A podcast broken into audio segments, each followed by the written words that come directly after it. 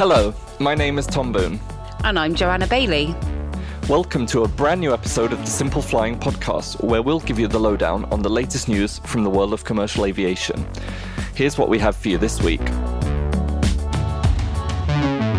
Coming up today, the first A380 has flown out of Teruel since April 2020. I'll see whose it was, while Tom takes a look at how you can get your hands on a little piece of Boeing 707. Joe will reveal the buyer for a not taken up Lufthansa 747 8, while I look at why we may have a new contender for the largest A220 fleet. Finally, I'll see just how far the little ATR 72600 is capable of flying. So now you know what's in store. Let's get on with the show. And Joe, steal my thunder. Absolutely. This is definitely Tom's topic, but Tom went on holiday, so uh, yes. it became my topic. I'm I'm talking about A380s today, which is unusual. It um, hurts. so Teruel in is a, an aircraft storage location in Spain, and it's been home to a number of A380s since about April 2020. Um, so mm. the first one flew in for storage at the very start of the pandemic, and since then another 21 have joined um, but mm. not one has left until last week. Um, so we got a notification on September the 8th that an A380 was planning to leave, which was quite exciting. There was a, a Spanish publication noticed that the airport had filed a flight plan. Um, so this was, of course, the first A380 to leave since the start of the pandemic. Lots of excitement about potential signs of recovery, mm. you know, and we have seen some A380 action. Uh, you know, elsewhere, Singapore Airlines has taken three of its A380s out of storage storage in Alice Springs. Um, so it was really good to see one on the move from Europe, but whose was it? Uh, so Teruel is home to A380s from four airlines.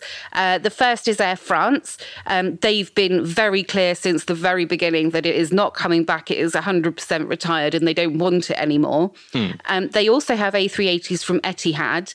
Now, they've kind of said they probably almost definitely won't be bringing it back, um, but never say never. Yeah. Lufthansa, again, you know, they've not really completely closed the door on the A380, but they're pretty confident it's not coming back. So that leaves only one airline, and it is, of course, our old favourite British Airways. Um, yeah. You know, they've always said that it will eventually come back. And in fact, you know, they've never made any noises about early retirement of the type. Um, hmm. They did wave goodbye to other quad jets, um, but as far as the A380 fleet goes, you know, they've been keeping a lot of them in a strict maintenance rotation, making sure they're in top shape, ready to return to service. So, you know, although they've kept the type off the schedule until I think it's late March next year, they've remained openly devoted to bringing it back in the long term. Um, and yeah. in fact, I think you, Tom, mentioned a couple of weeks ago that they've um, renewed their maintenance contract with Lufthansa Technik for the A380s. Mm. That's been extended for another five years at least. So, you yep. know, that really gives us a clear sign that it's not going anywhere anytime soon. So our mm. money was definitely on BA. The very next day, a British Airways A380 did indeed take off from Teruel, um, and it was GXLEA, which is a rather special A380 because it was the very first to be delivered to British Airways eight years ago. Mm. Um, it was the first A380 for for the UK, um, so quite a notable plane, really. And it, it left Teruel just after 1 p.m. and headed up to London Heathrow for its maintenance to begin. Mm. So apart from i was mentioning about this kind of strict maintenance rotation. I, I, was looking at the fleet. I'm sure this is something you do on a daily basis tom but i found it really interesting to see kind of what all the a380s for british airways have been doing. Um, so mm. the three oldest a380s which is xlea xleb and xlec all kind of named in uh, alphabetical order, very helpfully. Um, they've yeah. all the rest have been flying very relatively recently. So all nine have been going to London from their storage locations in France and Spain. Um, a few have gone over to Doha now for warm climate yep. storage. Um, that's the ones ending D, E, and J. But the three in Teruel had not flown at all since being put into storage. Mm. I now, mean, that's kind of the whole idea of Teruel. exactly, exactly. So the most exciting thing for me on this was that Teruel has indicated a second A380 will be leaving storage before the end of this year. So mm. um, I think you'll agree with me, Tom. We could see XLEB or XLEC making its way to Heathrow um, before the year is out. Yeah, um, I think I read somewhere. I'm not sure if it's um, confirmed or if it was just rumors that they're going out to Manila for their C checks. Um, like they did at the start of the pandemic. So we'll have to wait and see. I mean, I'm just Mm. glad that XLED is staying around because that's my all-time favorite. Why is that one your favourite? that's the one where I stood inside the engines of it. Oh, so, okay. but you know, I did just want to touch on that because you said 22 was becoming one, but actually 22 has become 21 to become 22 again because just this morning, as we're recording this, I headed down to Frankfurt Airport to say goodbye to the last Lufthansa A380. And it seems that it really is the end of the road for the Lufthansa A380 now because Carsten Spohr has said obviously it's not coming back. And um, you know, all of them are now in a facility where they could be scrapped. So it wouldn't surprise me if we never see a Lufthansa A380 fly again. Um, so I wasn't going to miss that flight for the world, but um, I won't speak too much about that because you know a plane took off and flew and landed. what I did want to speak about Lufthansa wise is that uh, the two 707s that were scrapped in Germany this year now have an auction date set. So um, there was like this big campaign. We talked about it on the podcast months ago about saving the um, 707s. It wasn't successful. They were torn apart and taken to a warehouse. So the company that's going to be administrating the auction of these two aircraft or the pieces from them, um, Dechow, has now indicated. Um, I got an email from them because I registered for the updates that um, from Friday, September the 12th, uh, 24th at noon to Sunday, October the 24th at 3 p.m., thousands of pieces of 707 are going to be on sale. There's not a detailed list of all parts available yet as I speak, but um, we do have a kind of idea of what's going to be on sale because they did make a video of the best bits. So there's a load of engines, engine parts, cockpits, interior seats, and more. And there's actually even some stuff that's not from 707, such as newish Recaro seats and a cutaway model of a jet engine, but Nice. won't touch on that. I did want to talk about briefly the two 707s that are on sale. So we looked into data from the Aero Transport Data Bank, and DABOD, which is the one that was in Hamburg, was delivered to Lufthansa in April 1960. It was initially used for passenger flights for about 15 years, I think, before spending another 15 as a trainer for Lufthansa Technik workers. It was then sold to Hamburg Airport for one euro, and it's been there for about 30 years now, I think. Um, and it's been used as a film uh, work and a museum piece, but you know they've need the space for other things now. So after 59,000 flight hours and 20,000 flights, it's no more. It was cut up. Um, the second aircraft, Again. yeah. Um, the second aircraft is a bit more colourful in its history because it spent years at Tegel Airport before it closed in a Lufthansa colour scheme of DABOC. However, the plane never flew in these colours, or maybe it flew on delivery to Tegel in these colours. Yeah. But, um, you know, it never flew passengers in these colours. Instead, it was delivered to El Al in June 1961, and they leased it out twice to Arkia for a couple of months each um, before El Al returned it to Boeing in September 1986. So after two months with Boeing, um, the jet was given to a as a gift, and it was positioned at Tegel Airport. And at one point, it was had really prominent place on a roundabout as you were approaching the airport. But since it kind of was um, left to decay at the side of the airport near a forest, so it wasn't in the best of shape when they started cutting it up. But um, it saw slightly fewer trips than DABOD, with only 66,500 flight hours uh, across 20,352 flights. Wow. Still sounds like a lot to me. Um, Hmm. But but we know where a part of one of these planes ended up, don't we? Yeah, so um, it was interesting. I saw, I think, Recaro, who are in the auction with their uh, seats, um, they opened a new facility in Germany with the tail of uh, DAOBD. So I wonder if there was kind of a swap there. Like, they're like, oh, we'll give you seats for the auction if you give us that. You know, it's Yeah, that's awesome. So are you going to be buying any parts of a 707, Tom? who knows? You know, I will certainly look. Um, is it?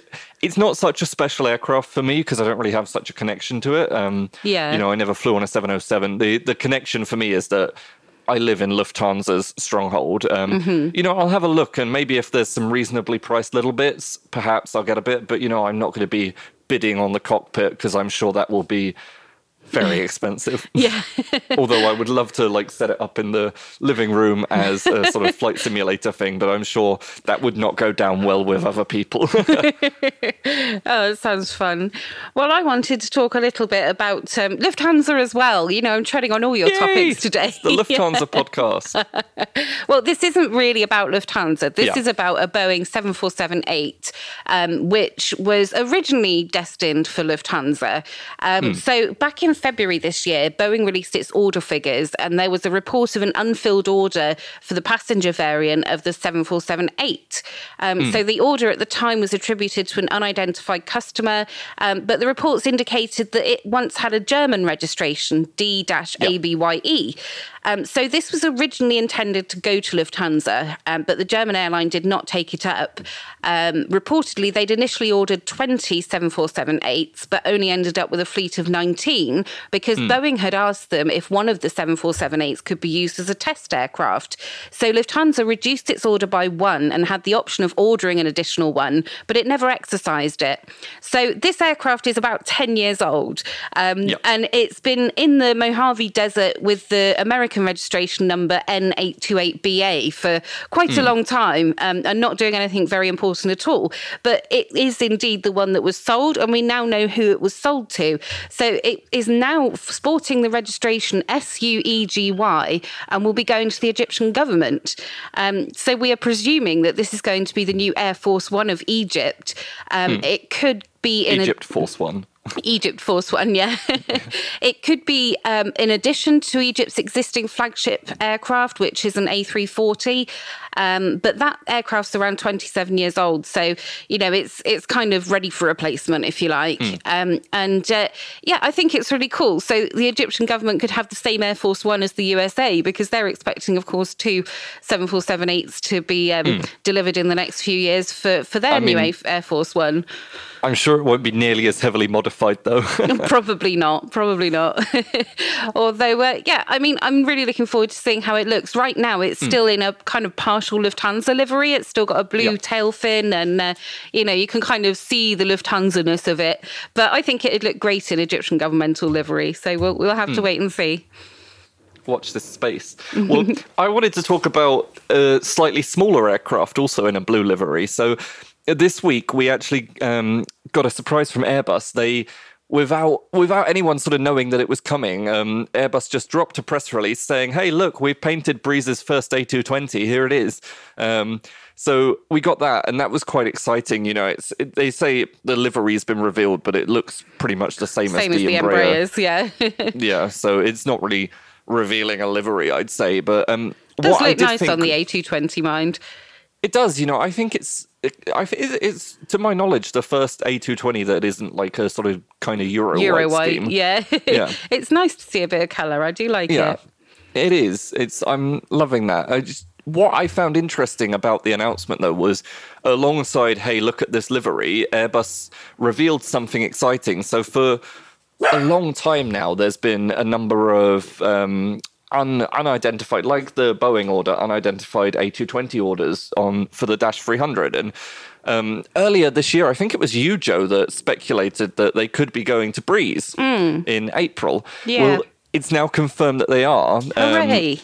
Yeah, uh, we now know who they're going to. Breeze is going to take the extra twenty, and it's so this means they're now going to have eighty of the aircraft, and um, you know the first aircraft is going to come qu- quarter three, the, uh, quarter four this year, and then they're going to take roughly one a month for the next six and a half years. So you know. Um, I won't make you do the quick maths. So they're going to take 80. Um, they won't be the largest operator because obviously um, Delta Airlines has its 95 jets on order. So they're 15 down from that. But they will have the largest fleet of A220 300s until somebody else orders more aircraft because um, the second biggest fleet of free, Dash 300s will be JetBlue, who's another Neeleman airline with 70. And then Air France is going to take 60. Cool. Oh, So, that's good know- for them. Yeah, I'm excited to see it um, take flight. Unfortunately, we've got to wait a little bit until it'll carry passengers because the first commercial service isn't currently planned until the second quarter of next year, so April to June, which is a long way away. Yeah. oh, well, they must be feeling confident after their first few months of uh, operations mm. to uh, add another bunch of A220s. But uh, yeah. yeah. good luck to them. I'm excited to mm. see them when we can eventually go to the US again. Mm. Well, I mean, I guess they haven't added them, but um, they've just kind of said confirmed they them. are ours. Yeah, yeah. They, they, were ours. We, we did do that. Yeah. Sorry for being quiet at the time. Yeah, you wonder why airlines do that. It's like we're all going to find out eventually, but no, don't yeah. don't tell them it was us. yeah. Anyway, I wanted to close off today's podcast by talking about a rather interesting flight I spotted last week, um, mm. and this is me totally geeking out because I do love a turboprop, and uh, it rather controversially because most people hate them. Um, but you I know, mean, I don't hate them them, but there's other stuff that I love a lot more. well, I really love them. And, you know, one of my favorites is the ATR 72. Um, mm. And I spotted one last week that was really going a very long way. Um, so this was being flown by Greek airline Sky Express, um, who took a non stop flight from Athens to Dublin with the aircraft. And it was mm. in flight for over six hours, which I thought was rather oh, wow. impressive for a little prop plane. Um, yeah. It took off from Athens at around 6.30 in the morning. Um, and it was six hours and five minutes before it touched down in Dublin. So altogether, mm. it covered 2,877 kilometres or 1,788 miles, and that's a pretty mega flight. Miles? No, I'm not. doing, I'm not doing that conversion today. what about feet? so um, SX ELV is a 0.2 year old ATR 72 600. So it was literally brand new to Sky Express in July this mm. year. We have no idea why it was going to Dublin. I did ask the airline. I even asked ATR. Um, so it could have been, I don't know, a, a, a, regulatory thing, or maybe the paintwork needed a touch up. We don't know, but mm. it hmm. was unlikely to be any sort of maintenance with it being so young. Um, mm. But hmm. nevertheless, um, you know, I kind of thought, well, I didn't know they could go that far. And actually, the published range of the 72 600 is um, 1,404 kilometres, which is 873 miles. Uh, but that's with maximum passengers on board, and obviously mm. all the bags and stuff that go goes with them. So, you know, as the plane was probably flying empty apart from the crew, this would have. And the fuel and the, fuel, and the fuel. Well, yeah, a bit of fuel. um, it would have extended the range to make the trip. And in fact, we previously looked at the longest routes by turboprops, and uh, mm. at the uh, currently, or when we did the research a few weeks ago, the longest bookable route is Air Tahiti's 1,028 mile service, which goes from Tahiti to Totegegie. I don't know if I've said that right, but say that quickly five times. Maybe after a couple of glasses of wine, it'd be funnier. But uh, so um, you know that's with passengers on board, but without any mm. passengers, they can go much further. So um, there was a pair of ATR 72s we watched being delivered to Indigo earlier this year, and they went um, three hours from uh, uh, on a three-stop hop, sorry, from Toulouse to New Delhi, um, and the longest non-stop segment of that journey was Toulouse to Heraclion, which was 1,207 nautical miles. Um, but actually, that wasn't the furthest. Um, there was another one which involved a, a, Virgin Australia aircraft, which was coming all the way back to London um, from Sydney, which I thought was really cool. So that mm. one, I think one of the legs on that flight was nearly seven hours. It was like six hours and 58 wow. minutes. So they can go the distance, these little planes, yeah. when they're not weighed down by passengers. But uh, mm. I, I'm going to continue to try and find out why this Sky Express ATR was in Dublin because I'm very curious but uh, mm. for now, it's a cool story about a very long flight. well, I did see one of them in Heraklion on Saturday, so maybe I should have stopped the crew and said, "Hey, why did you fly to Dublin?" they probably wouldn't have told you, even if they knew, Tom. They probably wouldn't have known. I don't know. Well, I think that's about all we've got time for today. We hope you enjoyed our podcast and welcome your feedback at podcast at simpleflying.com. For more great content, you can visit our website at simpleflying.com or find us on social media. Simply search for Simple Flying. If you enjoyed this podcast, please leave us a rating on your favourite podcast player. Thanks for listening. Bye.